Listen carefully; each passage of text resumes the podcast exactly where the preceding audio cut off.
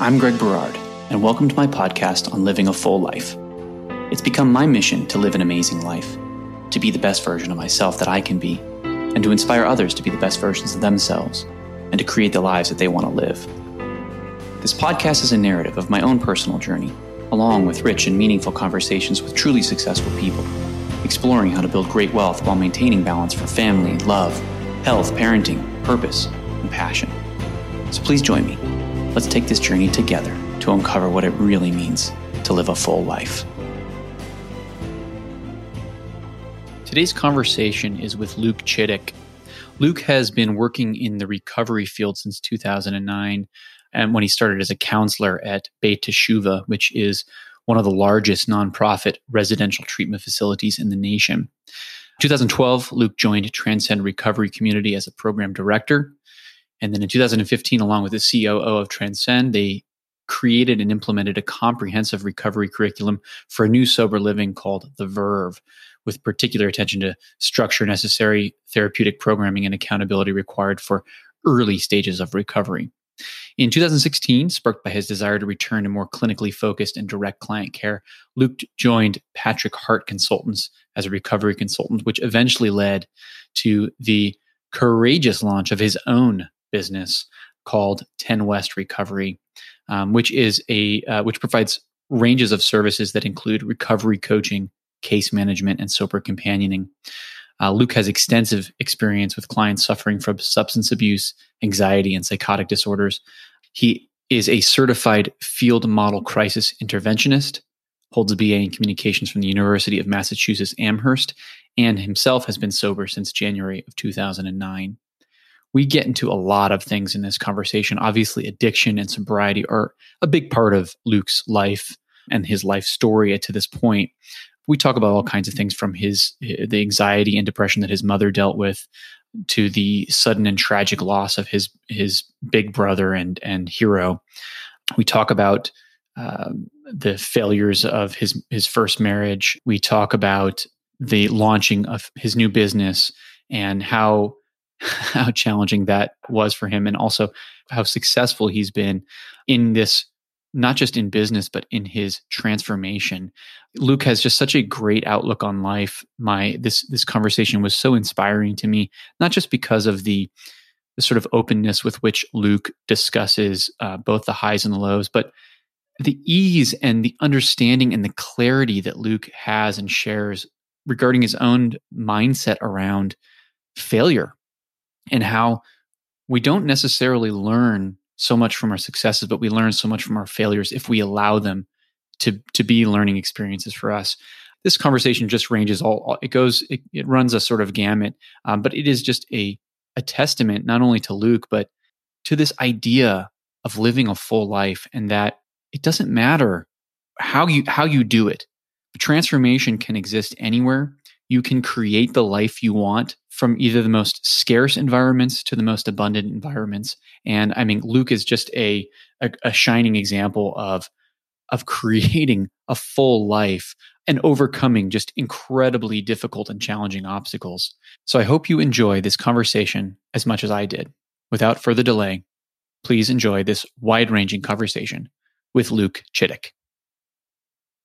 Luke, thanks for coming on the show. I, you know, I, I appreciate you uh, appreciate you having me, man. This is great. And you know what? I, I forgot. I know we spoke just briefly yesterday, but you just had a birthday. I did. Happy birthday! Thank you. Just turned forty. Just turned forty. We had a uh, we had a quarantine birthday bash. Really, a birthday bash. My wife went all out. We had we did like a staycation where we visited. I was in Mexico on Monday. we had like you know pinata, all that stuff. I was in Hawaii on Tuesday. We had fire dancer and a hula dancer in my backyard and everything was decorated with like you know aloha. Yeah. I was wearing a you know lame Hawaiian shirt, and, and, and then on my birthday we had uh, Mastros brought in, and my brother in law and uh, and brother brother in law's girlfriend, who actually you know, I found out uh, Nicole Goodman from Beit Teshuva. Oh yeah, right on. yeah, she they were our servers for that night, and then we we watched a, we did an outside movie where we sat uh, my wife did this little canopy and we sat outside. We rented a little movie screen and we watched uh, some lame movie that we we have you know kind of watched for for years over and over and over again. That was my birthday week. It was like a whole week long. Did you visit any other countries? That was it. We kind of got tired after three days of visiting countries. Right. Would you like better, Hawaii? It was jet lag. It was the jet lag. The jet lag, gotcha. Yeah, I you know I liked it all. It was by Thursday we were just like, let's just have another nice dinner and not worry about any more decorations and yeah. and themes. But um, yeah, I had this idea a couple years ago of doing staycations, a themed staycation. Of course, this was prior to COVID, where we would go, like, say, uh, we're going to Italy this week. We'd stay home. We'd have charcuterie in the backyard. We'd go out to like really nice, although they don't call it charcuterie in in Italy, they call it something else. That's right. a French word, right? So, so you you have um, you'd have your your meats and cheeses, and then you'd go out at night to some fancy new restaurants in Los Angeles. And being in LA, it makes it easier to For to sure. explore a lot more options. Forty is a big number. So they say. I will turn forty this January. Is are you are you feeling any any angst about it? Well, so with me, it's a little maybe not just with me, but I, I there's there's a difference in that. So you know, my teens are teens, right? You're going through puberty. There's all kinds of weird stuff happening. And so that's is what it is. My 20s were an utter shit show, right? I mean, I was, and we'll get into a little bit of my story, but, you know, just drugs and, and alcohol and just, I was depressed and just absolute horrid. Right. And in my 30s, you know, I start turning a corner. Things are kind of looking a little bit better. You know, I get sober and, you know, but I, I did spend a good part of my 30s in an unhappy marriage that I just feels just recently got out of uh, two years ago. And uh, so I'm at a point now where I'm like, man, I'm like looking forward to turning 40. Like my 40s, like that's to be like the, you know, like the starting point. Like that's to be my decade. Um, so I'm like pumped about it, you know, and, and growing older. So anyway, I don't know where you where you feel in terms of uh, the 40s, but I'm I'm right there with you. I mean, I didn't I haven't had the life that you've that you've lived. Mine is a little bit more um I don't even know what you would call it. It's just uh, sheltered, uh, a lot less exciting in terms of, you know, ups and downs and things like that, but I've come to the same it's funny because we've experienced very different lives, I think, but I think we're both in a very similar place where we're, we're we're experiencing transformation now. That's part of what this podcast yeah. is all about, right? And I just, you know, some of my friends are really having a hard time with 40 and me it's like let's bring it on. I'm I'm so stoked about about not only the next decade but just the rest of my life. I'm just I'm yeah. I'm in that spot right now. I'm controlling and I'm I feel good about it. So I think you know what you're talking about is is and I think you and I are both you know we're we're, we're meeting in that same place of having this I guess what would you call a like a growth mindset, right? Where uh, which is, is, is exciting, it's thrilling, it's you, you know what I mean, like um, this idea of of just wanting to expand and you know get more creative and better in certain areas of our lives, you know, and and so you know obviously that's each day moving. It's a forward kind of way of thinking um, as opposed to like oh, I wish it was the good old days or, you know, back, you know, like, no, it's like, I, yeah, that, that was what it was. And I'm so looking forward to what's in store. Like, and I feel like there's so much left to do. Sure. I, there sure is. I mean, there's no, no doubt. And I think uh, we'll, we'll get into sort of where you are now and, and we'll kind of walk through, sure. through the jungle. And, but actually want to start with, I want to ask you about well, I was doing a little bit of research and also figuring out in ways, you know, the six degrees of separation and how we we connect. um, I discovered that you had a career, maybe it's still going, I don't know, in in acting. And I saw a couple of things. first of all, I found that you're you're apparently the the STD fairy. I, I am. I am. Very much so. From the, very proud of my work. You have this really weird uh, connection for some reason online, maybe it's not even really a connection, but it just you pops up over and over again with Darla Han. Yes. How do you know Darla? I don't. I just I when I did a little search, like it just you are connected with her for some reason online.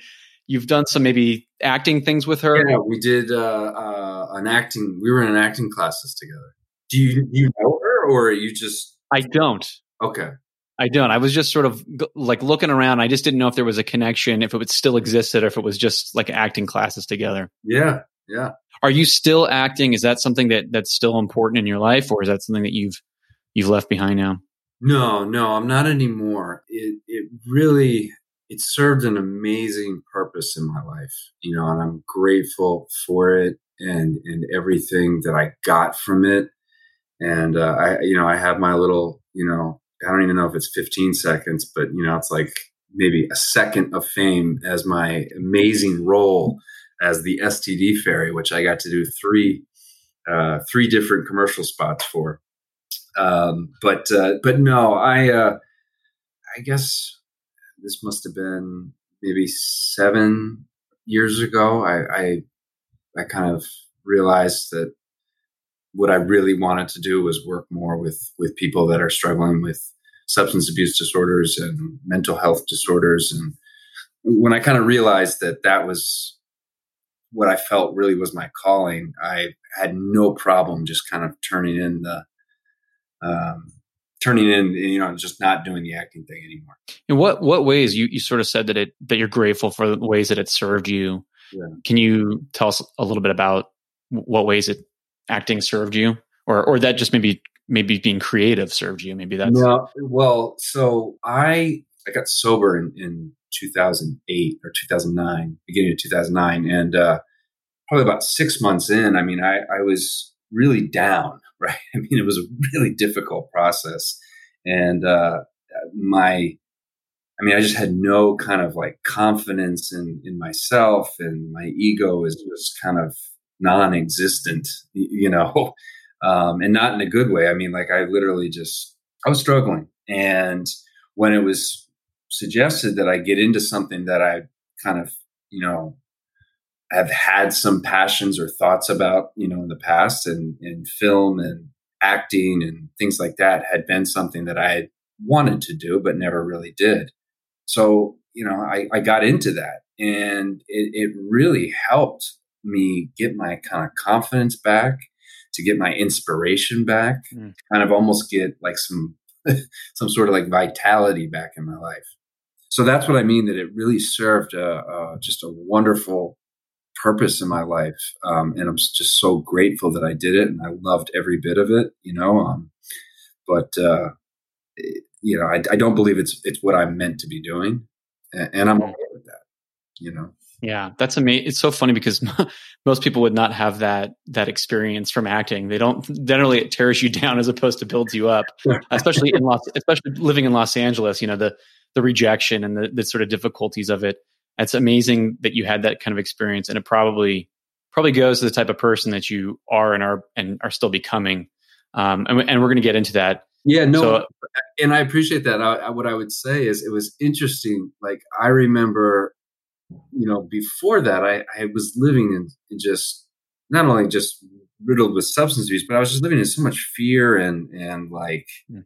you know i'm not doing anything with my life i'm afraid to take risks and stuff like that. So when I got into the acting, it was kind of like, oh, Luke, don't you think that's going to be tough? Like you're just it's constant rejection. And I, I was sort of like, yeah, but I never took the step to even be in a position to get rejected. So I was kind of like, I was pumped and I was like, man, I'm I'm I'm in it. Like I'm actually doing it. Like, yeah, I'm getting rejected. I'm not getting called back, but I had spent years just kind of wondering what it would be like you know, to, mm-hmm. yeah. And then there were times when I would get booked on things and uh, they would be small stuff, right? And I remember one of them was this was a show that was really popular in, in or is really popular in Japan, and so there was a, a scene that I guess uh, or an episode that took place here in the United States, and so I got to play a gangster, right?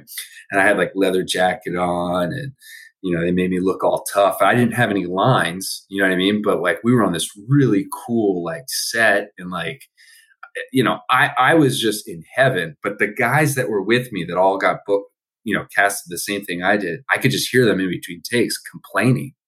Like, oh, this is I hate this. So my whole day is wasted. I'm just having to kind of be in the background. And I'm sitting there having the time of my life. Like, this is the coolest thing.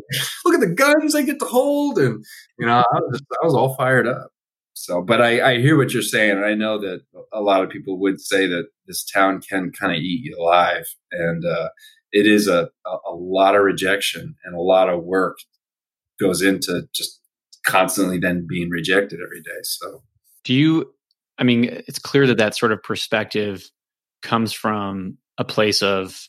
I mean, you were at a low place. Most things above that are going to be enjoyable and high, right? It's going to be a a fun spot to, to be in. Is that something that's sort of continued over the years since you got sober? Do you still have that kind of perspective with new things that you do? Just, a, an excitement? Is that sort of part of part of your transformation? You know, I wish I could say yes. That that's sort of carried with me at this sort of consistent pace, but no, I, I, I think that I found it more so in those first three years uh, of me being sober, there there was definitely I worked a lot on you know this idea of gratitude right? and, and, having a really strong kind of gratitude program, if you will, and uh, it's really easy to sort of fall out of that, you know. And mm-hmm. so today, I I still I, you know I work towards being in you know sort of the, the mindset of of being grateful for things um, because I think that's just key. That's so important in any aspect of life to come at it from a place of gratitude is huge. And it is work though. I mean, it doesn't just naturally kind of easily come. And certainly as things have gotten better and there's new levels of what the new norm is, you know, sometimes I forget like, wow, I used to be grateful when I could afford to buy the fancy trail mix at Ralph's. You know what I mean? Like, and that, you know, like it's the little things and you don't mm-hmm. realize like in a short period of time, just kind of how far you've come. And it's like, wow, like I, I could be so grateful for some of the little things. I want to get back to that. Okay. We're, we're going to go, we're going to go there. And that's sort of one of the things I know we, we spoke about yesterday, just briefly that I want to talk about the sort of default programming and, you know, how, how we sort of think about that. But let's take a step back a little bit. And if we can, Let's talk about your childhood a little bit. Where are you from? Where did you grow up? Yeah, yeah. So I was, I was born in Philadelphia. Was only there for I think the first two years of my life. Lived in uh, uh, Maine for uh, a, a, few years when I was very young, and then moved back to Pennsylvania, but not to Philadelphia. Lived in Allentown, Pennsylvania, there for about four years, and then I guess when I was in sixth grade, we moved to Cambridge, Massachusetts. So kind of the Boston area. And, and that's sort of where I say I did, you know, the majority of, of my growing up. What was childhood like in, like, what was it like in, I guess, in Massachusetts? Uh, or, or we actually, let's take a step even back further. What, what was it like moving around all that much for you? Was that, was that something that was difficult? You know, it did kind of suck, especially moving like from Allentown, where I really sort of had established like a good group of friends that I was excited to like go into middle school with and then not, mm-hmm. you know, having to start over. And, and I think when you're 12, 13, that's like a weird time to be like having to start over with friends. It's already strange, like, you know, this whole social scene at that age. So, uh, that was definitely probably the, the, the most difficult um, in terms of the moves. The other ones I was relatively young enough where I didn't notice it as much. And your brother was older than you or younger than you? Yes, my brother, uh, six years older than me. And this also is what made the, the move difficult. So when we left Allentown, he had just finished his senior year of, of high school. So he went off to college, you know, so it was just me going with my dad. And interestingly, at that same year, my mom had to take a teaching position in upstate New York. So it was literally just me and my dad that went that first year. It took took my mom a year to find a job closer to where closer to Cambridge. Um, but that was a tough transition. That that year definitely was not was not fun. Your mom lived. She did she come? I mean, how often did she come back during this during that time? I can't remember, but I mean, it was you know she was a professor in, in college, so mm-hmm. whenever they had any type of, of, of, a break, you know, there's like a fall break and then Thanksgiving and then Christmas, and spring break, and um, she would come back during those times, and then of course the summer. And what was the sort of relationship like? So your brother's six years older than you. You're you're alone with your dad. What's the sort of? I mean, I guess when when you're with when you're together, what's the family dynamic? What does that look like? Yeah. So my mom, she battled with she battles with, or I should say, depression and anxiety. Really tough stuff. I mean, she came from a very broken home, alcoholic parents, abusive, and uh, you know, so at a very young age, I always knew there was something wrong with mom. Right. Hmm. My dad, just amazing person, um, and uh, you know, continue to have just a, an amazing relationship with him, and, and he was very gentle in his ways, and and I think really is the type of person that taught me, I think, from a young age, like, hey, slow down and take a moment to appreciate little things in life, which I always appreciated about it. Um, my brother, you know, he he's six years older than me, and, and he really was kind of like my superhero. He was really good athletically. He, you know, definitely had kind of a, a male macho is is not the way I'd want to describe him. I'm just losing the word. Masculine. Masculine that in a sense, he he wasn't just my big brother. He played a fatherly role with me. You know, there was an element around, you know, some of the lessons of, you know, teaching me kind of to be a man because I, I wasn't quite getting that completely from my dad. I got a lot of other great things from my dad, but you know, I think there was a part of that, you know, becoming a man that I got from my brother. And I definitely felt very safe with my brother. Your brother goes off to college, has you know, just just glancing at the the history there, he he goes off to college, has a great college career as a football player. He goes on to play professionally, even wins a Super Bowl. Yeah. Can you, can you tell us about that story? Can you tell us were you there? Oh yeah. that go? Oh, God, that was so amazing when that happened too. And and you know, going back to he was my superhero. I mean, you know, there were some pretty amazing things that that he achieved, and I I really do think like I was that I was that younger brother that was like the number one fan of my older brother. You know what I mean? Like my brother's college career was interesting in that, you know, he redshirted his freshman year, so he didn't, you know, he didn't play. And then he spent three years for the most part riding the bench in college because of the guys that were ahead of him were just, you know, I mean, were really good. And his senior year, the coach almost told him like, don't really bother coming back. And uh, you know, my brother wasn't going to hear any of that. He uh, he just worked that much harder and pushed himself that much further, and ended up having you know a good senior year. Started not every game, but played in every single game a good amount. Rotated in. He was a defensive lineman, so he's really big. Yeah, he uh, he got um, he got picked up by the New York Giants. He was on their practice squad, and then uh, he then got picked up. I guess the, the next year you know, he was let go of the Giants, but then he made it on the St. Louis, um, St. Louis Rams, and this is back in 2000, right when they had Kurt Warner and and uh, um, yeah, that was that was quite a year to to uh, to watch, and, he played a good amount. Like you know, he wasn't practice squad, like he was rotating in, and so the, the Super Bowl was in Atlanta. Me and my dad went, and it was just, I mean, it was unbelievable. You know, like I've never had so much fun, and to see him play in the Super Bowl, and it was a really good game too. Like if you look back, uh, you know they won by like I think it came it came down to the final play, um, and they held them a defensive, uh, you know, right in the the red zone. So uh, that was pretty cool. Was your brother on the field for the last play? No, no, that would have been even cooler, but no. so you got to celebrate with him. Is there any like what happens when the Super Bowl ring gets on his finger? Is there any? Uh, can you tell us about that? Well, so after right, like right after the game, like there's a huge party at you know the hotel where the players were saying, we get you know we get to go, and that was the coolest thing ever, right? You know, and, and that partied all, all night long. There was a ring ceremony that happened later, you know, uh, several months later that I didn't get a chance to go to, but my dad my dad was able to go. And apparently that was amazing. And my brother wore that ring, I think, every day for the first year. Um, you know, and then he would just put it on for special occasions. But it was, I mean, it's, it's quite, it's quite, quite something to see. It's, it's this real gaudy thing too, just diamonds everywhere. I mean, it looks ridiculous. well, I guess it's a good thing he's he was a big guy. Right, right.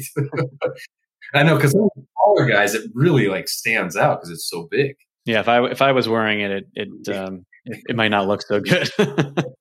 I'm, I'm a small guy. So you're you. I'm assuming you wanted to play football as well. Yeah, and I did. I played in high school and uh, and I played in college. I didn't. Um, I didn't go. He went to a Division One A school. He went to North Carolina, and I went to UMass Amherst, which is Division One Double A.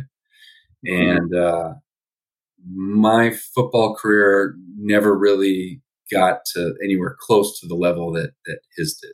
You know, I, I, worked really hard, but I, you know, just didn't quite have the success that he had. Can you tell us about that a little bit? Your football career? Yeah, I mean, I was I was good in high school, um, and I just didn't get. I was not getting recruited heavily, and uh, even going to UMass Amherst, you know, I didn't get a scholarship to go there.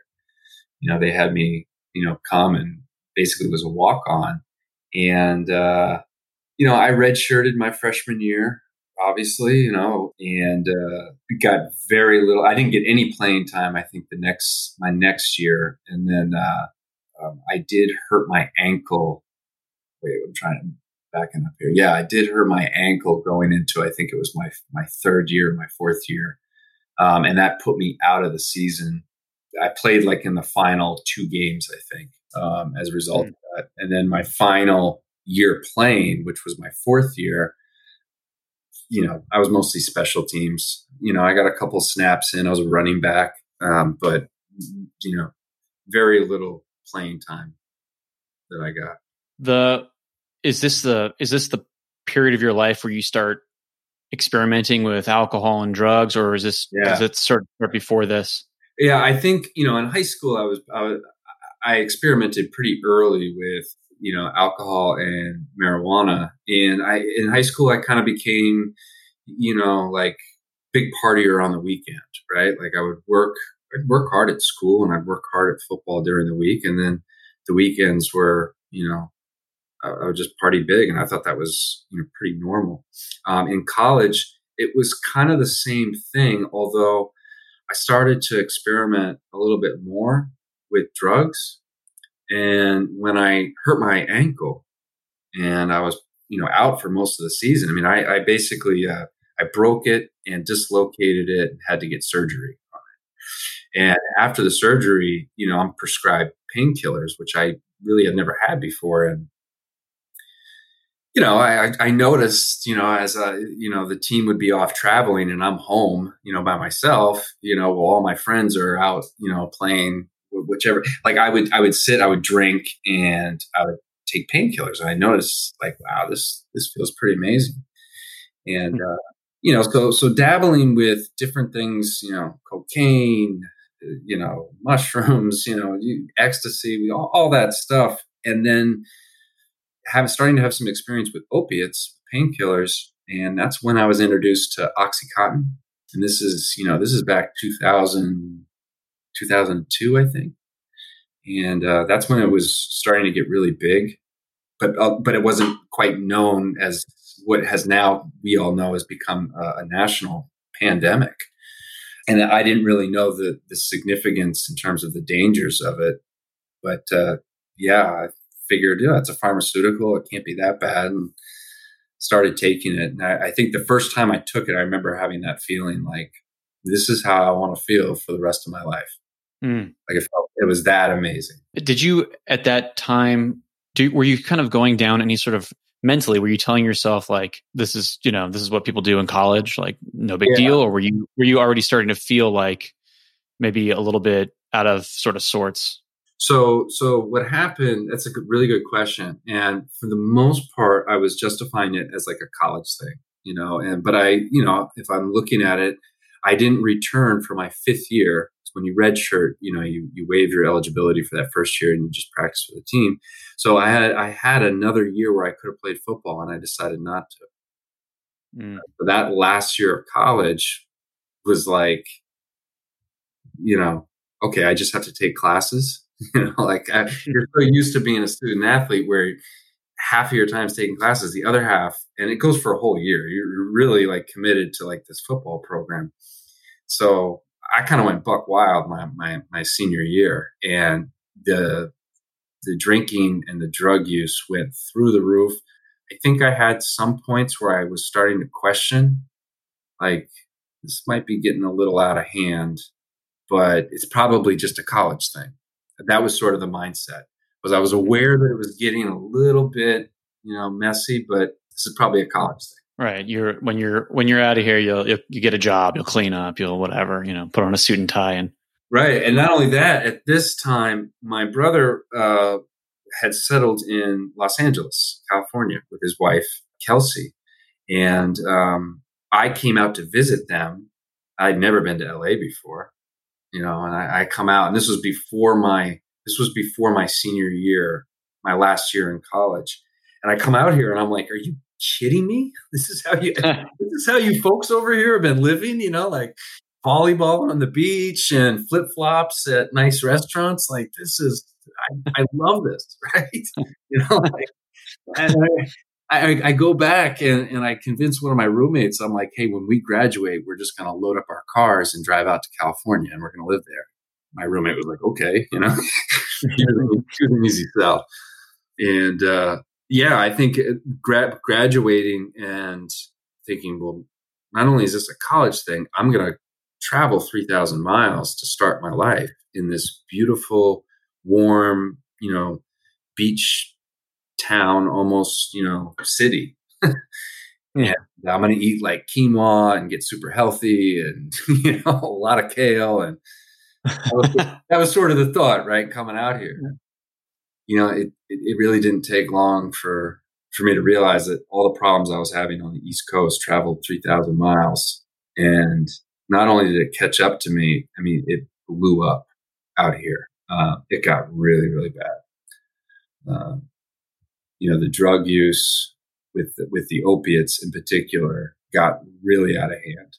Um, where I'm using every single day, completely dependent on it.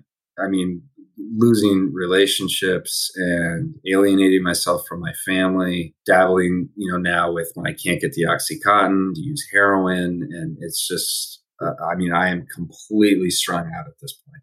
Are you in a relationship at this point or, or are you, you single? Uh, or is this when you're, when you're married? Yeah, it was tough. I got into a relationship when I sort of first moved out here and I introduced her to OxyContin, and so we became we you know we definitely became sort of a very toxic relationship where we were both just enabling each other. And i was the source of of introducing her you know to this. And that was that was definitely tough. I mean what's amazing is i've gotten to sort of repair that relationship and she's actually doing really well now and you know married settled down and, and has kids and but yeah that that was uh that was definitely a difficult time. Tell me about rock bottom. Was there a moment that you knew?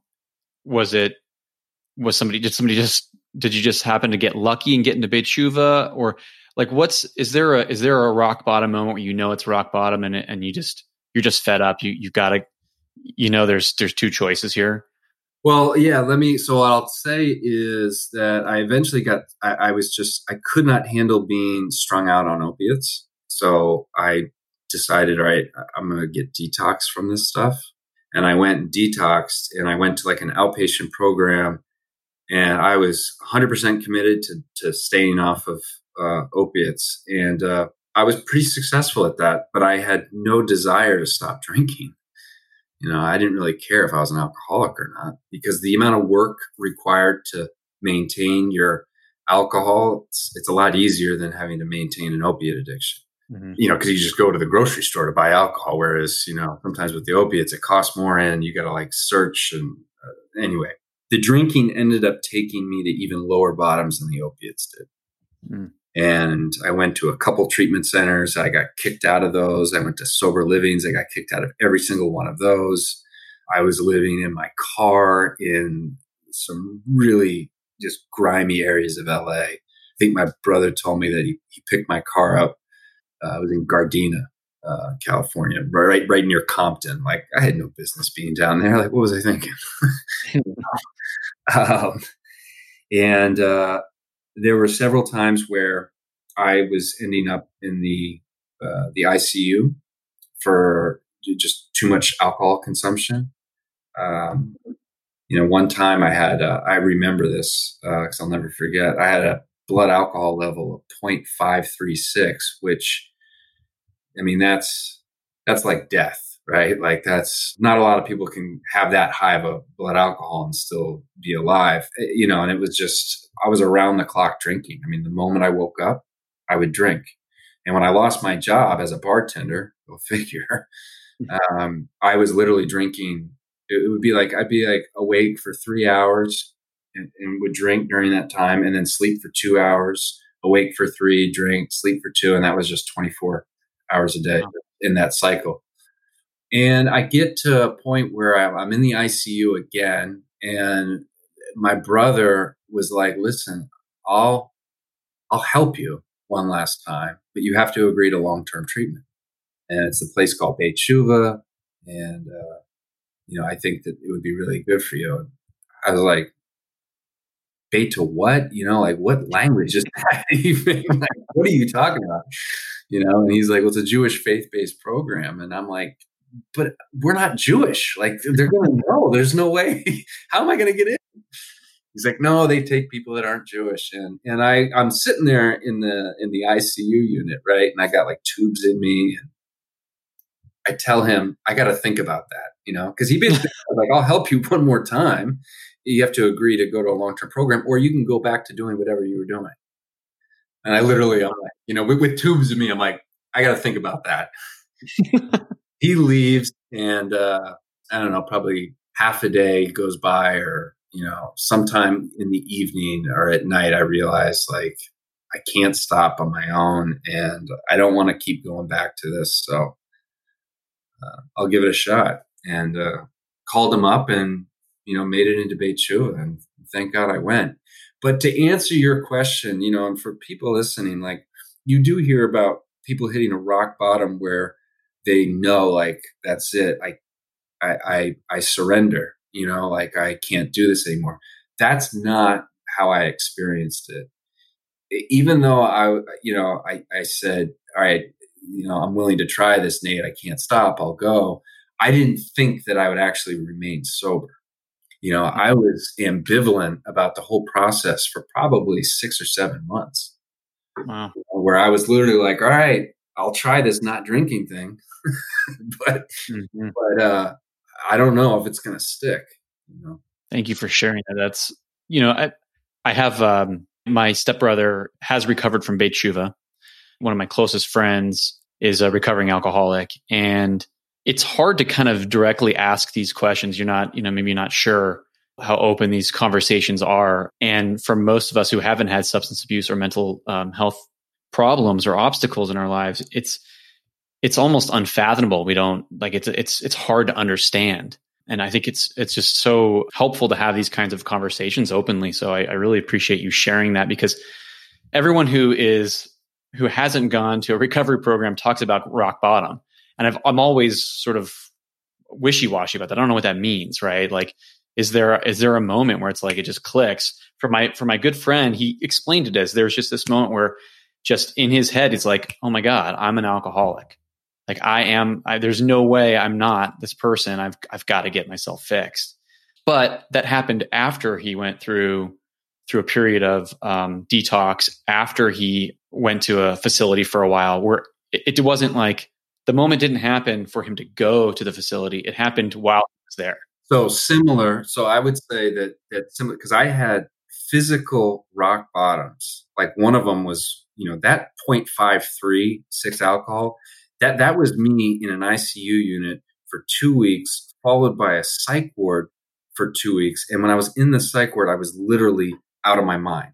I mean, they had to have somebody with me. It's called a one to one, where someone's with me 24 hours a day because I was roaming. I was going into other people's rooms. I mean, I was just in a fog. And to remember, it's kind of like trying to remember a dream. That wasn't enough. I mean, I was drinking two weeks later. You, you know, wow. so so physical rock bottoms, at least in my experience, and certainly talking to others, are not the thing that you know necessarily is going to motivate change. And what I think is what motivates change is sort of a spiritual bottom or some type of realization like what your stepbrother is describing. Uh, and that doesn't happen on the cusp of like a really bad episode of drinking or using. Like that can happen when you're completely sober. And I think for me, it was probably, uh, there was a switch that happened around nine months for me where I started to really have like this level of self forgiveness and clarity around, you know, this is who I am and this is part of my journey now. And I want to be a sober person, you know? Um, but that took a while. My good friend experienced that and was so much, had such a smaller experience with substance abuse. Maybe, maybe, maybe that has something to do with the sort of time it takes for you to, for it to click. I don't really know. Let me ask you about Beit Shuva. So I never heard of Beit Shuva either. And, and I am Jewish, but I had never heard of it ever. I had no clue what it was. My, as I mentioned earlier, my my brother in law's girlfriend is is Nicole, who who you who you know from Beit Shuva from from years ago, and when my stepbrother was going in and out of places and having you know he just got kicked out of everything and just kept you know going up and down and had really serious serious problems with with opiates as you did this was at a time where she came into our lives and she got him into Beit Shuva and it was and it was just a perfect timing, just kind of like you. It was like it was like, all right, I'll try this. You know, nothing else has worked. I'll try this. And he got into Beit Shuva and it changed his life. And I went to um, the gala. They're, they're not having the galas anymore, right? Because uh, it's we're all virtual now. But I went to a gala. Maybe it was last year or the year before. I forget what it was, and I was kind of just blown away. I didn't know what to expect. I've been to galas, you know, char- charity, you know, nonprofit galas before, and it's just you know big wig, you know, donors hobnobbing with each other and, you know, and whatever, you know, a silent auction and all that stuff. But this was like, I was like crying half the time. and it was just so emotionally powerful and, and beautiful. And so can you tell us a little bit about your story at Beit Shuva and what that experience was like? Because I think it's something worth, worth mentioning this, this organization. Um, yeah, yeah, no, I, I, I completely agree. You know, I, I show up there and I mean, I am like, what the fuck am I doing in, uh, you know, a synagogue, right? like, you know, to make this story even more interesting. So my father was a Lutheran minister. I'm really confused, right? You know? I'm like, what? what's going on here? You know, still not quite grasping the idea that that they do let you know what I mean non Jewish people in the program. You know, and I'm thinking like I'm gonna get caught. Like they're gonna know I'm not like I don't look Jewish. Like yeah, you're how tall? How tall are you? Like about six foot. You're six feet tall. You're blonde hair, very blonde hair. I mean, there are Jews, there are blonde Jews, but but you know, right. And you know, I get there, and it's kind of like you're telling me you got to wake up at 6 a.m. to study the Torah. And, and, I'm like, what does that have to do with me getting sober? Like, are you out of your mind? You know, what, what is this? But, you know, it really, it really for me, it, it, helped me get humble so much because I remember that whole like Torah study thing of like, why would I study the Torah that early in the morning? I'm not even Jewish. And what does that have to do with me getting sober? And it was kind of very profound when I realized, well, what else am I going to do? what else would I be doing with that time? Like, you know, because the only thing at that point I really knew how to do was get messed up, you know, was to drink. And so I just said, all right, I'll go study this Torah, whatever this thing is that you're talking about. and, uh, you know, the community there is what saved me. And interestingly enough, you know, there's there's a therapeutic component, you know, clinical, psychic, psychiatric groups, and the spiritual component and the Judaism is what I actually found myself kind of gravitating more towards and uh, it, it, I mean, it really is a, an amazing place where they have so many different outlets of things that you can get involved in, you know. And if it's not something they directly offer, they encourage you to, you know, explore it elsewhere. That's that's where the acting thing came into place, right? My counselor was like, "Well, what do you like doing?" of course, I'm like, "I have no idea. I like drinking," you know. Um, and uh, he just kind of was like, well, what was it something that you had wanted to do that maybe you didn't? And it was like, well, acting. So he encouraged me to start taking acting classes. But they have all kinds of things. I learned how to surf there. You know, they had a, like a surf program. That was amazing. Yeah, it's just it's it's a really special and unique place. I know the the rabbi there. I don't know if he's still a rabbi, but I know when last time I I saw it, he, he's uh he's an interesting guy. He's right. He, he was um, convicted of something. He spent time in in in prison. Very non traditional guy. The synagogue uh, or the Friday services that they have is like a, they have like a rock band, and I, have seen some where like you know some of the um, people in Beit Teshuva are people like aspiring aspiring singers or aspiring rappers or whatever. They get up there on stage and they they do their thing, and it's just it's sort of um, I, I don't know what your thought is, but it seems to me, and you maybe you kind of you mentioned it a little bit. This it's not necessarily the Jewish thing so much as it's this this community thing, this tight community where everyone seems like they're just supporting each other, but not just in sobriety, but like finding themselves in whatever way makes them, you know, fulfills them. Right.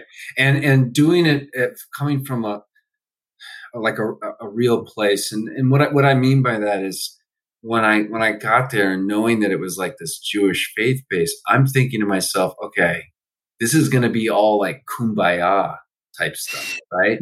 and, not knocking kumbaya stuff because that, that can be very helpful for people, right? I had been to a treatment program that tried to have that that element, and it just it didn't. I, I had a hard time. You know, I was coming from such a dark place, like I couldn't get there, right? And so when I get to, to Beit Shuva, thinking it's going to be that, and then meeting the rabbi, and you know, he comes in and starts dropping f bombs left and right, and immediately I felt comfortable. I was like, oh, thank God. You know, this is I can I can gravitate to this. Like that this is real, you know? And uh um you're 100% right. It's like he one time told me he, he was just like, "Look, anyone comes to me and says, you know, such and such will help me get sober, like I'm all for it. If you want to jump out of a plane, if you want to, you know, whatever it's going to take, like I don't care. Whatever's going to make you go straight, I don't care. I'll support it and and that's what the whole program does. That's amazing. I know a lot of people sort of fall in love in Beit Shuva. Um, is, that where you, is that where you met your maybe maybe fall in love is not the right word, but somehow end up in relationships through through the program. Is that how you met your ex wife? That that is correct. Yes, we we met. I, I will try and defend us in that we knew each other for nine months before we started dating. So in other words, most people when they meet in rehab, you know, they immediately, you know, you know, jump into bed together, right? Her and I didn't. We were both we both were just kind of shell shocked from the experiences we had been through that we were able to at least develop a relationship of one of just, you know, friends and support and getting to see each other at our worst as a starting point, right? And then get to learn what our bests are. Whereas most relationships, it's the other way around, right? You present your best, and then as the relationship goes on, like you start showing your worst. And if you can manage to get through that, then you'll be okay. So that was the one kind of cool and unique thing about her and I. And the first few years, uh, we're, we're, you know, we're, we're special. Um, hmm. was that when it's when you say special? Was that relationship sort of helpful in you? Staying sober like having having both you together or was it was it harder? I well i i think what was helpful is is that in the in the beginning we were both very much uh, well we were getting to learn a lot about ourselves. You can learn a lot about yourself in a relationship.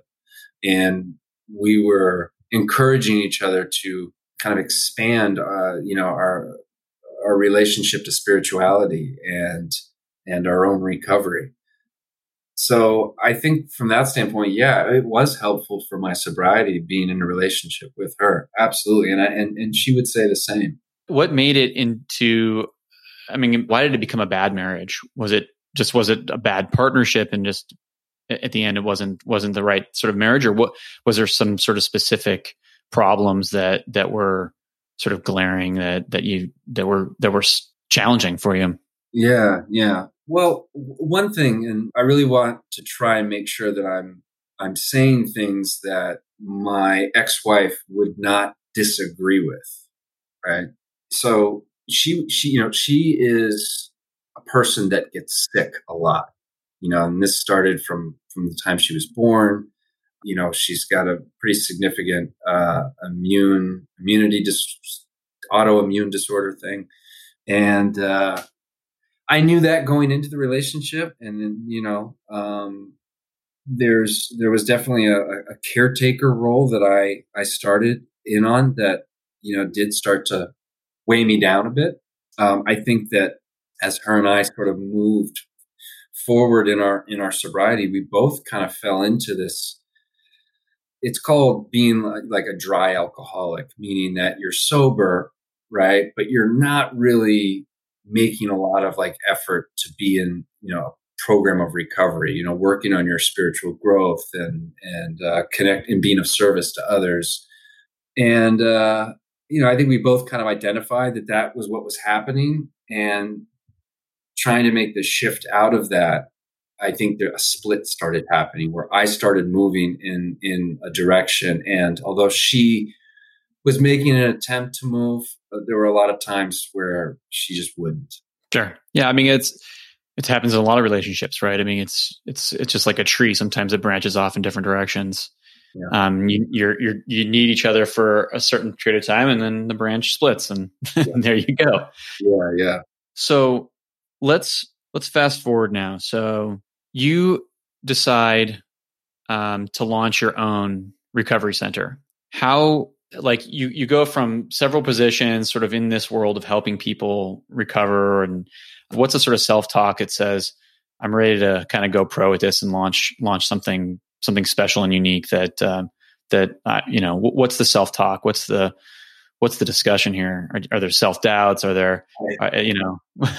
Yeah. Yeah I, this is part of the sort of transformation story of Luke right? Like sure. okay I'm ready to start.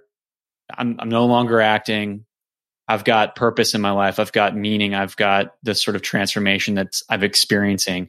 I'm assuming this is sort of part of the story. So tell us a little bit about right, how right. That, how that that transition happens. Yeah, I had been, uh, you know, an employee within the recovery industry, working in, you know, residential treatment programs to working for a case management company, and uh, and I and to clarify, I didn't start a center like a recovery center, but I started my own services, you know, where I work, you know, doing like recovery type coaching to case management. And then I have people that work for me that do life skills building and mentoring. So it's, it's independent. Uh, no, it's, it's independent ability. but, uh, yeah, I, uh, worked as hard as I could as an employee and I, my self talk was kind of, for a long time, it was like, I'm a great number two you know, like mm-hmm. um, you know, and the last person that I worked for, like, yeah, I was his his number two, his right hand man, you know, and he was the owner of this case management company. And uh, eventually, you know, and I had talked to some people, it was like, why do you why do you keep telling yourself that? you know, like, and uh, you know, I, I think I sort of thought that I wouldn't be able to handle the anxiety of being like an owner or you know the CEO, so to speak, of you know my own operation. Why do you think you were telling yourself that? Have you kind of? Oh, well, I mean, I do have, you know, and have battled with, uh, you know, depression and anxiety for my entire life. Mm. So anxiety can be ex- for anybody, right? So I don't, you know, and and I experience crippling anxiety sometimes. So the idea of being the owner, right, or being the one completely responsible for are we going to have money this month or not? You know whereas i was so used to getting a paycheck twice a month no matter what. Like there's a security in that that is i think it's it, i think that actually is what keeps people from actually taking a step onto pursuing their dream of being an entrepreneur um, or whatever right? Like it's a security blanket and it feels good. Mm-hmm. yeah no kidding. What so what gave you the courage? I mean, where did you've battled anxiety your your your whole, and depression your whole life. You feel like a number 2 for some reason. That's the story you're telling yourself in your head. You're doing one of the most bravest sort of courageous things anyone can do is to literally leave the security of that paycheck twice a month to go into the unknown. You have no clue what you're what you're stepping into. You have no clue if you're going to be able to pay the bills. There's not many things that are more courageous than that. So how do you how do you how do you do that? I mean, what's was there like a moment? Did something happen that you just said, I, I just have to do this? Or you just said, you know what, it's now or never? Like what, how did that go? Right. um, uh, yeah. And, and, you know, I think I had, uh, I mean, I had worked, I worked really hard. Like when I first started working in recovery as like an assistant, I was making like less than 30 grand a year. And I just busted my butt and continued to get raises until uh, you know, the last guy that I worked for, I mean, I was making, I was making six figures, you know, like 120, something like that. So that's a nice security blanket, you know. Nice. And, uh, I think I knew that like I I was reaching a point, at least with my dan- dynamics of working with him, where I didn't want to stay in that. Like there was definitely that was that was a tough relationship to kind of handle, right? So there was an element of that that was helping me with kind of taking the leap But I was I was like I'm I'm I'm ready to do this. I'm, and and I call him up and I schedule a meeting to tell him. And this is interesting.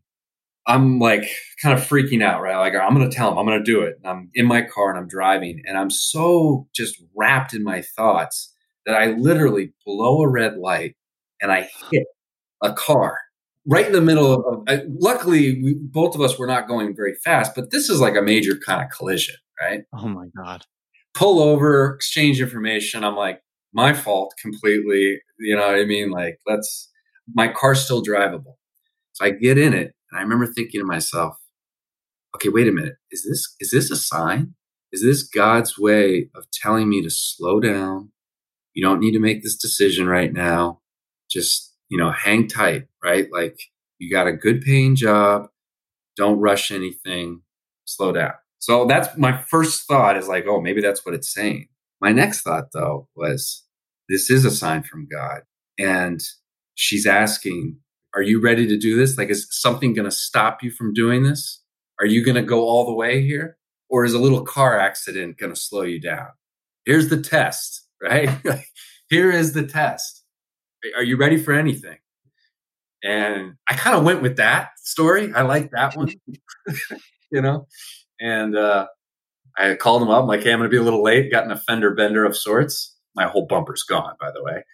And, uh, you know, and uh, I remember I told him I'm done, and and he was fine with me just leaving right then and there. Like he didn't say I offered to stay longer, you know, to help. He was like, no, and I felt a wave of relief followed by a rush of anxiety, you know, that just said, oh my God, what am I going to do? You know, I got spousal support, I got, you know, rent, I got this. How am I going to even come up with any of that this month?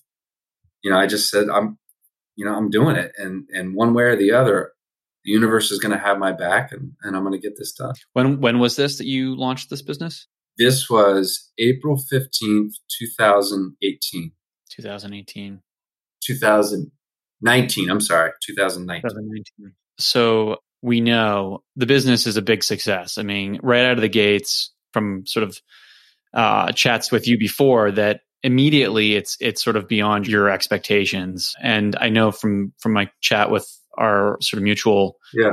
friend that that you've since launched um, something else as well. I believe. Yeah. So the the recovery business really kind of shot out, and uh, um, I just I mean, all the years that I'd kind of put leading up to that, you know, you, you don't realize the, you know, the intellectual property that you gain, the context that contacts that you gain, the network, and uh, you just, I made a few calls, and next thing you know, starts things start coming to me, and it, it's it's been it's been a pretty exciting ride. Have there been some dips? Yeah, you know what I mean, but that's to be expected, right? And uh, you know, just keep kind of riding those waves, and uh, it's really been fun. And and so it really opened up a whole just mindset of like, wow, like what else can I do? Like this is pretty remarkable. And you know, I've always I've always liked the idea of having an online business. You know, uh, something that you can do from anywhere in the world. and uh, and so I, I there's a lot of different online businesses that are out there. None of them have ever kind of caught my attention. But then I heard about one where you can become a publisher and publish you know material that other people write, and there's different platforms that you use. And I'm a big lover of books, um, and so uh, I basically learned how to start publishing you know books that are sold on on Amazon and uh, Barnes and Noble and, and things like that. Well, we're going to get into books too before we before we end this conversation, but taking a little a little step back. Mm-hmm. I don't mean to get go back to the to the deep end here, but I do want to sort of touch upon uh, your brother again. Yeah. So your brother passes away suddenly in 2017, I believe. Yep. And you have this marriage that's suffering at uh, probably around this time you, you said you you um the divorce was about two years ago so probably around this time how like obviously this affects you you deeply. This is your your hero. This is somebody who's very very important to you in your life. There's just no way it can affect you. But more specifically like i guess what i want to ask is how much is your brother with you in this journey this sort of transformative journey? Do you hear his voice? Do you hear do you talk to him? Kind of does he do you kind of think sometimes like is he's with you on on this whole process like encouraging you saying i got you yeah yeah. It's kind of a, a there's a yes and slight no and I'll, I'll, clarify what i mean by that but definitely the what i can't painful as it is right and, and it was just such a shock right him passing and what's interesting about going through grief and i've never experienced grief before like to that level right? And something happened where this inner strength that I didn't know that I had somehow emerged. Um, and I was able to show up for my family in ways that nobody really saw coming, you know, especially Kelsey, my, my sister-in-law, who I'm very close with, just me being able to show up for, for the kids. And, uh, I, I, you know, yeah, I was in a, at that point, you know, the marriage was was definitely. Um, I had been unhappy for three years, you know, but just too scared to leave. Definitely, I was unhappy in my job, right? And when he passed, you know, there, there was definitely like this realization that started to happen where you know it sounds it may sound cliche but it, you know it's true it's just like wow like life is this precious thing, right? And we don't have it forever, you know. And uh, like, what what do you want? Like while you're while you're here, you know. And at that time, I was a I was a caretaker for for my wife. Right, uh, she was really sick a lot at that point too. I, I was I felt almost like a slave in my in my job. I mean, I just I was miserable all the time if you would ask me, Luke, what do you do for fun? Because I've I, I had someone ask me that during, around that before my brother passed away, and I literally would not know how to answer. Hmm. So when he passed, and kind of having that realization, that ended up giving me strength to go forward with the divorce of my wife, which was very painful. And then it also gave me the strength to to say, I, you know, I don't, I don't want to work for this, this person anymore. You know, I want to do this on my own. So from that aspect, yes, you know, he's there. And, and, uh, I, uh, God, I mean, you know, think about him every single day throughout the day. Um, and that probably will never change. There is a, there's definitely a, a this pain that's there that I know is never going to go away. And what's weird is like, I don't, I almost don't want it to go away. There's, there's, it's the strangest thing. It's like I, when I'm feeling it, as hard as it is, I do feel a closeness to my brother. So there's, it's like this sweet, like bittersweet thing. But at the same time, I can't not deny where I'm at in life right now is such a better place, you know, and, and, you know, you can't deny that, that this does happen. You know, there are some gifts that came from going through this. Yeah. You know, it's funny that you, when you were talking about your car crash, my thought was sort of a little bit different. It's like, this is a sign that life is short. Hmm. couple more feet or a couple feet this way or that way, you both could have been dead. And maybe it's less of a sign from God and more of almost like your brother. right. like reminding you life is short, dude. Yeah. You got this. Yeah. It's, I don't know, no, don't mean to kind of get into the whole you know, no, deep, no. Deep spiritual, but no, you're right. And and it's interesting because I have a strange relationship with that, right? Like absolutely, you know, the the signs. I know my my sister-in-law, she she sees them all the time and she believes in that. And I it's weird. The the one thing that I know sometimes I I do I don't know if I struggle with or I just I have a sadness around because I don't I'm not hundred percent clear like you know what happens to someone when they die. So sometimes I'm like because I live now on the beach, an area where I've always visualized myself wanting to live. And it will be like a Tuesday in the afternoon. And I have other people that are working for me, right? Making money. And, and like I'm sitting on the beach. And, you know, it's like this rush of like, this is so amazing. And then there's been times where I've literally broke down and started crying, just wondering, like, does my brother see me? Because mm-hmm. he would be so proud of me and like so happy for me you know the, the one thing that, that that's really you know great is like i know how much he loved me and i know how much he was a, a part of me getting sober you know uh, when he said i'll help you one more time the rest of my family was like we're done you know like mm-hmm. that's it he was he kind of hung in there just just know, enough just enough yeah yeah no, I mean it's uh, that whole uh, sort of spiritual questions about about what happens when we go and all these things. It's I don't know the first thing about it either, but yeah. I, I could tell you that whether he is watching over or not, he's in you, right? I mean, you you yeah. you feel it still. So it's whether it's all sort of in our head or not. I mean, whether we're living in a in a simulation or otherwise, it's it's it's still real because it's real to you. So he's very um, present. Yeah, for sure. Yeah. Thank you for sharing all that. Um, you know, and and your your whole story here. Let's let's sort of move to the more of now. We're kind of getting closer to the end of our conversation. And i wanted to talk a little bit more about sort of the the transformation. So you you've launched your own business. You know you've launched a couple of different businesses a couple of things that you're passionate about. You live on the beach. Things are going great. You are doing things that you love. You're doing things that sort of help others that are that are meaningful to you.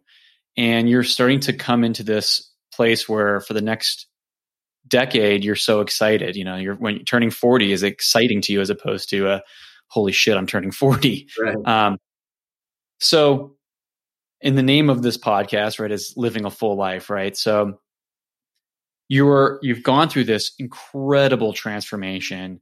You're starting to you're just at like almost really the beginning of this transformative part of your life where you're so excited to live this next years what does the next 10 years potentially look like for you? Like do you what are do you have plans? Do you have a bucket list? Do you have like are there certain things that that you have to check off or are you kind of just going with the flow now? Um so I, I, it's interesting that this past um, october or september of last year right i went to italy.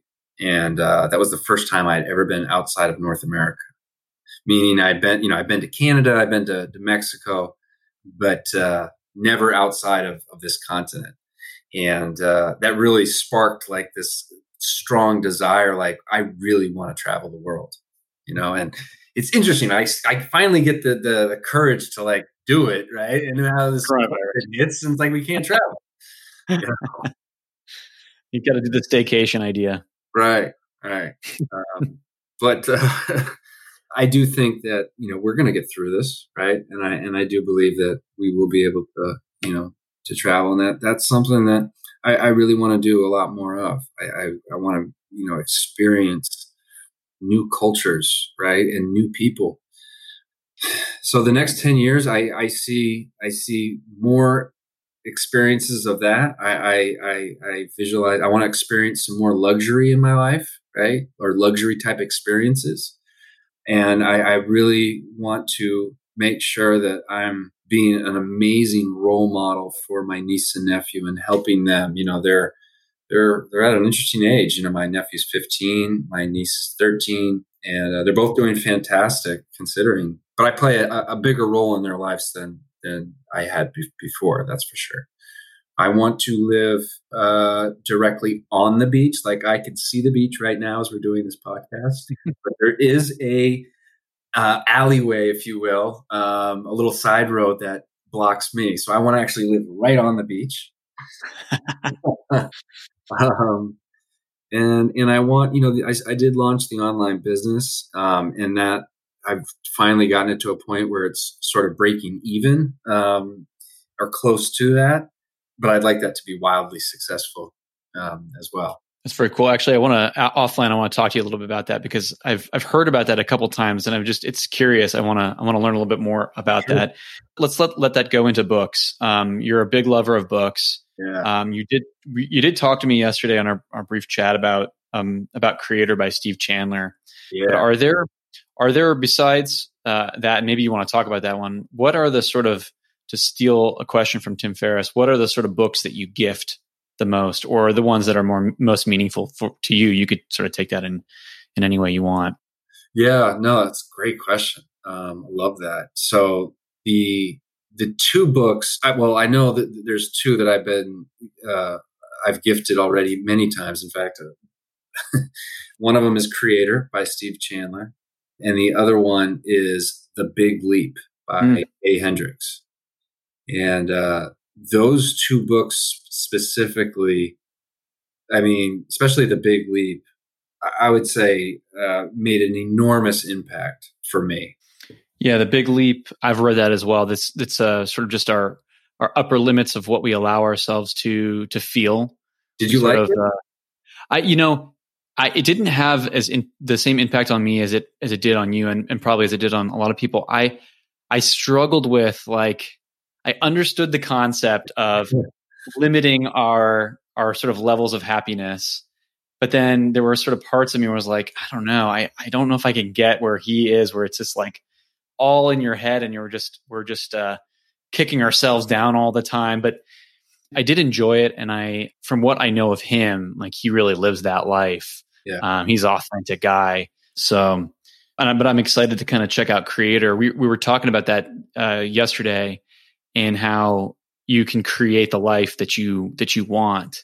That yeah, that there is there is an unlimited amount of potential right that you can tap into around this idea of creating and creating what you want out of life, creating the kind of experiences you want to have.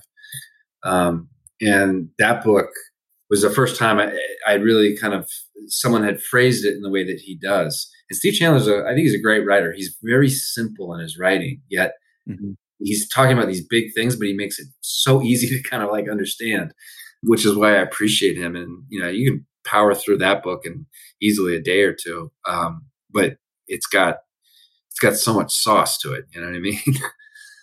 yeah, he's he's. I never heard of him before, and mm-hmm. Sarah, of course, uh, introduced right. me to him. I'm sure she did with you, and there's been a couple of small things that I've listened to him from uh, some of his audio, which I'm sure his books are a little better than his audio. His audio is pretty dry, but right. But um, yeah, I mean, some some little things just so so simply explained. Uh, he talks about when I was like thinking about doing this podcast and kind of going through the self talk of, of, all that, the sort of intimate things I was going to share on here and all these things. Sort of, he he has this really great example of when you're a kid, right? You you get on a bike, you're not really thinking about like anything other than I'm just going to try just going to try yeah. this and I fall. I'm going to try again. I'm going to fall. I'm going to try again. And then all of a sudden you're riding a bike.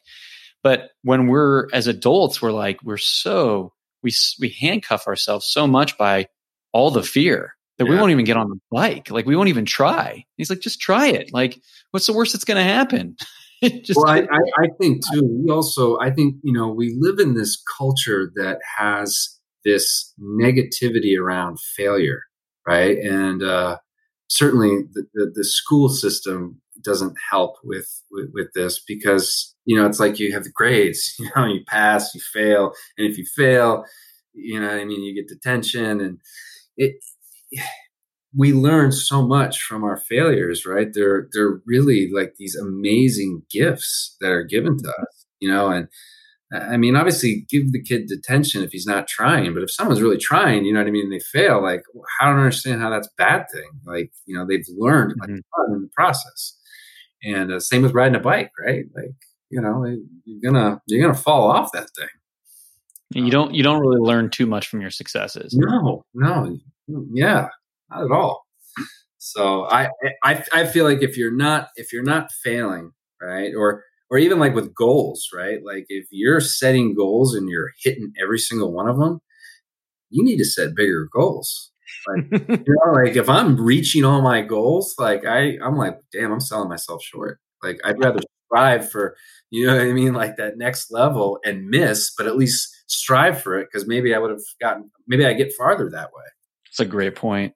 We talked about this a little bit yesterday too, just so I prompted you with this. But what what does full life living mean to you? What does it mean to live a full life to you? So that's how you worded it. I was thinking the exact question that he had. The big one, a really good one.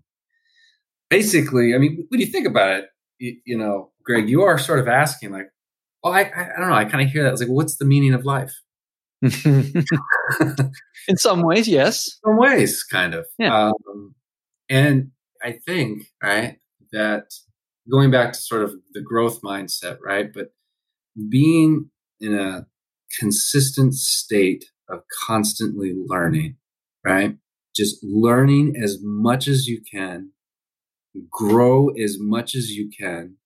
And while you're doing that, help someone else do the same. You know, like, I don't think it needs to be like more complex than that. I think that, awesome. that when you're, when you're in both of those mindsets of growing, learning, certainly gratitude mindset, but learning as much as you can and then being of service to someone else, you're going to be a happy person. And I love when I get into kind of a groove like that, you know, and then sometimes I go back to that, what you like to call the default, right, mode. And, and that kind of always sucks. But, you know, it does take work to get to, you know, what I was just saying. But to me, that would be living, you know, a full life. That's amazing. Thank you for that. The you see you did touch on the default mode, and that's another question I like to ask. When you do sort of, I guess, default back, or when you fall backwards, or when you when you sort of maybe get lost on the way, where you kind of you kind of forget about this, or you stuff happens, and you're you, you're not you're not living this this sort of life that you that you want because um, we all sort of fall back from time to time, right? I mean, it doesn't mean you fall that all the way down the well, but you just kind of take a step backwards. But how do you do you like what do you do to sort of be mindful of that? And is there or is there anything that you specifically do to kind of just push yourself back in the other in, the right direction, take another step forward? Yeah, I mean, I, I, go back to it quite a bit, and when I'm in it, it, like I said, it it does suck, and sometimes you don't realize you're in it until you're really in it, and then mm the amount of work it takes to kind of get back, you know, is it's tough too. And it, and I think you and I kind of, I think you had mentioned something about this. It, it's interesting because when I'm trying to get out of it, it's almost like I start like grinding to get out of it. You know what I mean? And and that actually makes it worse, right? Mm-hmm. there's the there's a resistance that's involved in that. So you know, I, I think what helps me, right? And and bear with me here because I'm just gonna kind of tell you a little story. Okay, but this, mm, this please will bring it all together. All right. There's a story of it, it happens to be an alcoholic on a rowboat. Alcoholics on a rowboat. Now, if you've ever been on a rowboat, you know that your back is to the front. So he gets in it, grabs the oars, and he starts rowing. He starts rowing. Boat starts moving. And as he's rowing, God starts steering and he's rowing and he's rowing and God's steering and, and he's rowing. He's rowing really hard at this point, right? So the boat's really moving and he looks up and he sees where he's going and, and, and he likes it. I mean, it looks really great. It's big. It's, it's everything. It's like amazing, right? So he, he's rowing even harder and God's steering and he lifts his head up again. He's like, God, this is so amazing. He, he, he stops rowing for a second, looks up at God and says, Hey, God, this is amazing. I'm going to try steering. God says, go right ahead, but I don't row. And let that sink in because when you think about it, like what I realize is that there's so many times in my life I'm so focused on trying to steer the boat and I don't go anywhere. I get like mm-hmm. like you know just in my head and it's like this loop of me trying to control and steer and just slow down. Like remember just fucking row the thing. You know, it's really really simple. Just row and and the way that I've kind of learned how to row is it's all about a present, being present, right? And just saying, all right, today, what do I got to do to be a stand up guy with integrity, do the right thing, treat other people well, you know, and just worry about doing that today. And I can look back over the last, you know, 11 years and I can clearly see where I was rowing and where I was trying to steer, you know, and, uh, when I get into that default mode and I realize, oh man, I'm really in it. If I can kind of slow my mind down a little bit and just say, you know what, let me just think about today of like, how can I be a good person today? like, how can I do, how can I, you know, take one step closer to God, right? Like, how can I be the best version of myself just today? Let me just focus on that. And if I get consecutive days doing that, I'm back rowing and I got big homie in the sky steering. And uh, it's just amazing how the places I go when I do that. That's an awesome awesome story. Is that a good story? It's it's so good and it's it's so much better than the one I've been telling myself, which is like the way I vision in my head is I've picked this mountain that I'm trying to go to and traverse. And sometimes I wake up and instead of taking a step towards it, I just I circle around like a little you know, I just keep circling around the same track, thinking I'm moving forward towards the mountain, but I'm circling around a little forest or something like that. I'm just walking around. That's my whole life, right? I'm just walking around this pretty little forest and thinking I'm walking to the mountain, but I I'm deluded myself. And then, you know, I wake up and I go, holy crap, no, no, no, I just got to take a step forward. I just got to take a step forward. Each day I just got to put one foot in front of the yeah. other. But you're I like your story much, much better. But that's yours is good as well, you know. And getting to the mountain, you know what I mean. There really is no way up over it, right? Hobbies. You live by the beach. Do you have you know specific hobbies that are important in your life that uh, that sort of make your life fuller, like surfing or something? Absolutely. That's, so pretty much anything beach related, you know, definitely contributes to my overall, I think, happiness in life, right? So surfing's a big thing, but just even swimming, in the ocean to sitting on the beach, reading on the beach. I, I mean, I just I love being down by, you know, w- you know where I live, walking on the beach, all that stuff. So that's a big thing. Um, reading, if it's not on the beach, just reading in general is is a big thing for me. I really enjoy doing that. I'm trying to think other hobbies. Jo- uh, jogging. I mean, I like to exercise, and jogging is one of those things that you know I kind of get into. I mean, I don't know if that's worth talking about, but that's yeah one one of the things that that I personally feel like not necessarily gives me joy, but helps in living a you know being the best version of myself is exercise, and not and not that I'm I'm not like a person that there are some people that are I don't know they just love exercise. I don't really love it. I I, I do it because I think it's important for energy levels, important so that yeah. I can pick up my kids, important so that I can walk yeah. up the stairs without winded, um, and then just important from a longevity standpoint you're a fairly fit guy. Like, how do you feel? Like, do, how does exercise fit into your life? Just is it you know how is it something you do every day? Yeah, uh, well, it's it's definitely a, a source of medicine, you know, for me, and I, I learned that pretty pretty quickly just in sobriety that not necessarily every day, but certainly five to six times a week, you know, getting up and the first thing I do, you know, is is some type of exercise.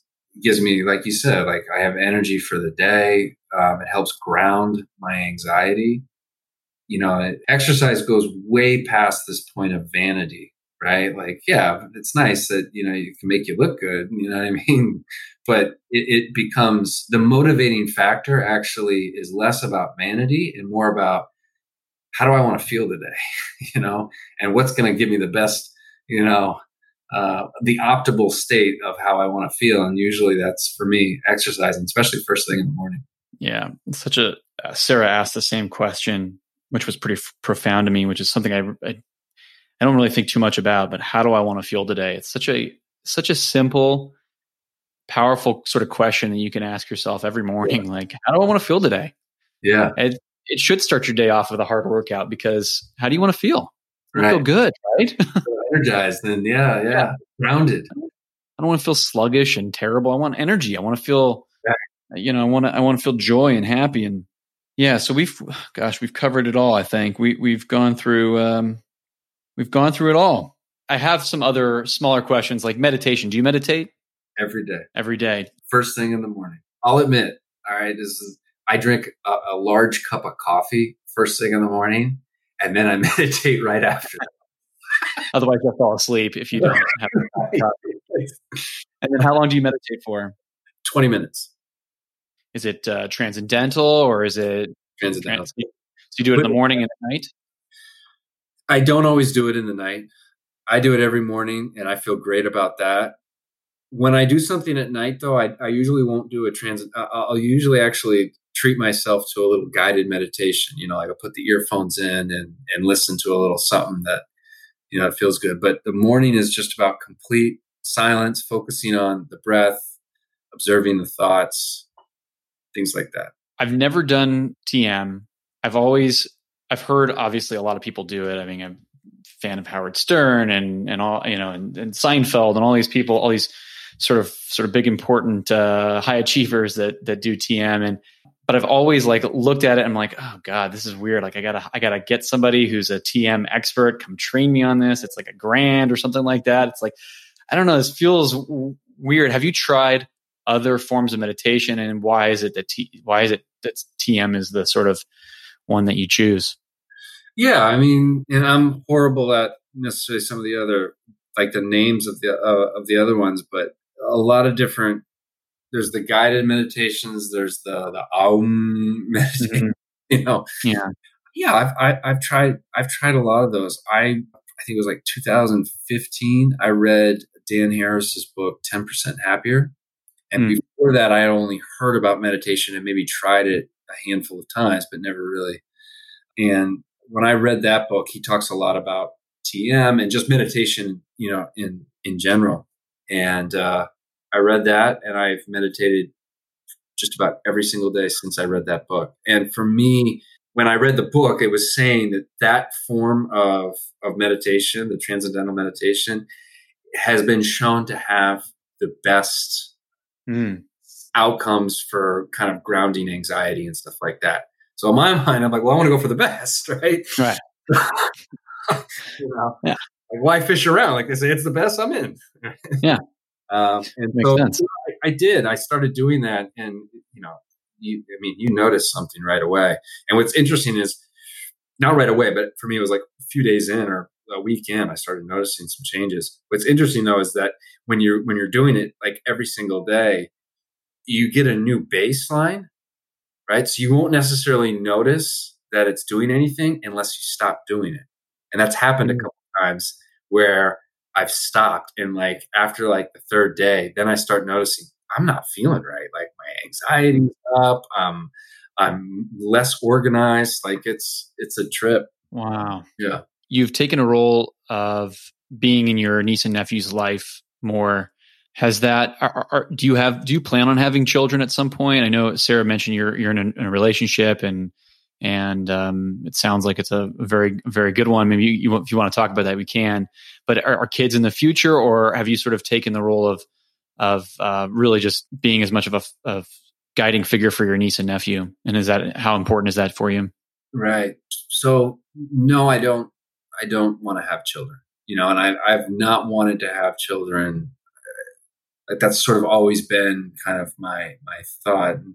You know, looked into like, well, what are the reasons for that? There's definitely some things in there, but uh, I mean, you know, I see what it looks like when you guys have kids. It's like Jesus, I don't know if I want that. it's it's it's beautiful and rough at the same time. but what's interesting is is that you know when my brother passed the there was a, this overwhelming emotion and of utter concern of like oh my god are the kids going to be okay Mm. It hits you like the next day after he you know what i mean like it's like it doesn't like come on like later on like for me like it's so so hard and to get to show up for them you know is has been really a, an honor uh, and uh it, it does make me sort of wonder, like, there's clearly like almost like this reason why I didn't want to have kids, you know, like, because mm. I'm getting a chance to show up for these two. I don't know if I'd be able to have given the time if I had, you know, my own kids. Um, especially that first year, you know, just having a male person in their life, you, you know what I mean? Like during that first year after after he passed was just so important. Um, so I was there a lot, I should say, you know. Do you think that has had a, um, a sort of positive impact on your life in terms of your your level of happiness, your your level of living your fuller life? Just uh, sort of being involved in people people's lives who who who maybe you didn't expect it, but but need you in a caretaker role.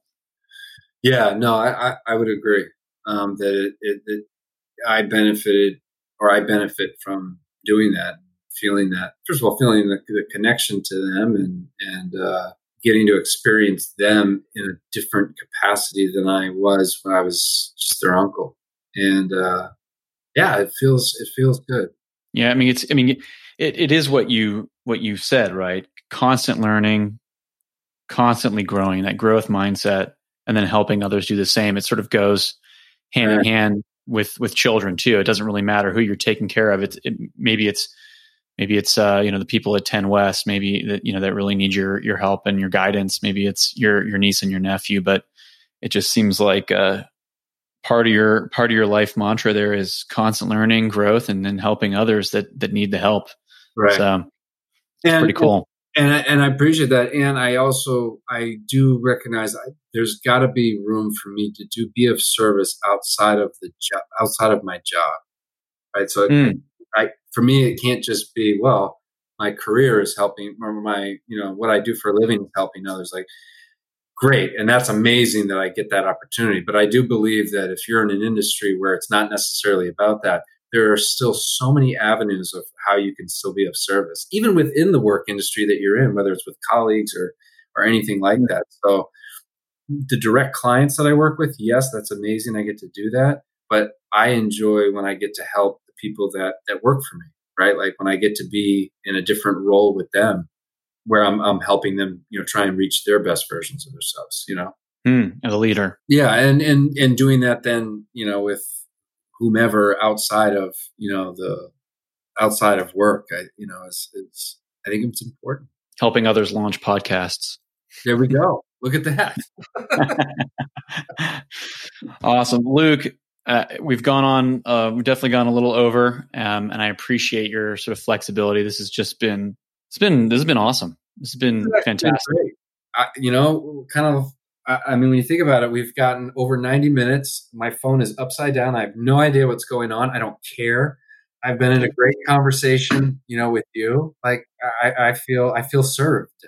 So thank. I, I feel, I feel the same way. And I, you know, before I, before I sort of sit down to do this type of thing, I sit for a second in probably what you know you would call like a gratitude meditation, right? Where I just sit and go, I'm so grateful for the gift of being alive. Like it's just so bizarre to even be born, right? right. Like all the crap that happened, the terraforming of this planet, the, all the little, you know, amphibians and the shit that, that happened before you, all yeah. the primates, all the, you know, all the, uh, the heartache and the war and the famine and all this. And then, you know, for your parents to have met and then you just to be born is a freaking miracle. Right. and then right. to be here and to take this gift and to do this very human thing, which is have a conversation and share stories is just remarkably special. It doesn't it doesn't always seem that way or feel that way, but it is so remarkably special.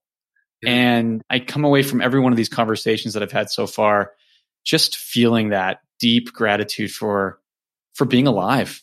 Yeah. And for just getting be, being being human, being able to have being social and share these conversations, especially in this time where so being social is a little bit more challenging. For sure. No, no, this has been great. And I think that you, uh, you I'm, I'm really impressed with just the questions that you asked, but also the way. I mean, when I'm, now that I'm thinking about it, the way you kind of took me through my story, you did it in a really like you know cool way where I wasn't necessarily bouncing all over the place to try and give context to something. You know, like no, we already covered that part. Like you know, I'm, I'm just I'm impressed, and your research too. Like I, that, that, was awesome. You knew that I was the SCD fairy, you know, acting classes that my brother played. Yeah, that's pretty cool. So, well, you know, uh, the internet helps with that, and um, and there really is uh, six degrees of separation. That that's like a real thing. So, but no, I, I appreciate your comments and your compliments. Uh, this is something I'm this you know kind of format I'm still learning. So you know I, I appreciate it, and I hopefully that people that listen get as much out of this conversation as I think both you and I did. So I really I really appreciate you. No, thank you, Greg. I appreciate you. All right, Luke. Well, I hope we get to do this again sometime. Yes. Thank you for listening to the podcast. If you've enjoyed this podcast and would like to help support it, the best way to do so is to leave a review on iTunes or wherever you listen to podcasts. Not only do I read every one of them, but leaving a review will hopefully help increase the visibility of the podcast, which means that it will help reach other listeners that are also trying to discover what it means to live a full life. Additionally, part of the reason for creating the podcast was to start a conversation with others around the world. So if you'd like to connect, please visit me at gregberard.com. That's G R E G B E R A R D.com and sign up for my newsletter. Not only will you be up to date on latest podcasts and guests, but you'll also receive my personal blog, shared resources, and other media that I plan on releasing over time. The email you receive will also come from my personal email address, so I'm happy to have a dialogue personally by responding directly. Lastly, I'd love to connect with you on Twitter and Instagram, and all my social handles are available on my website, gregberard.com. Thanks for listening.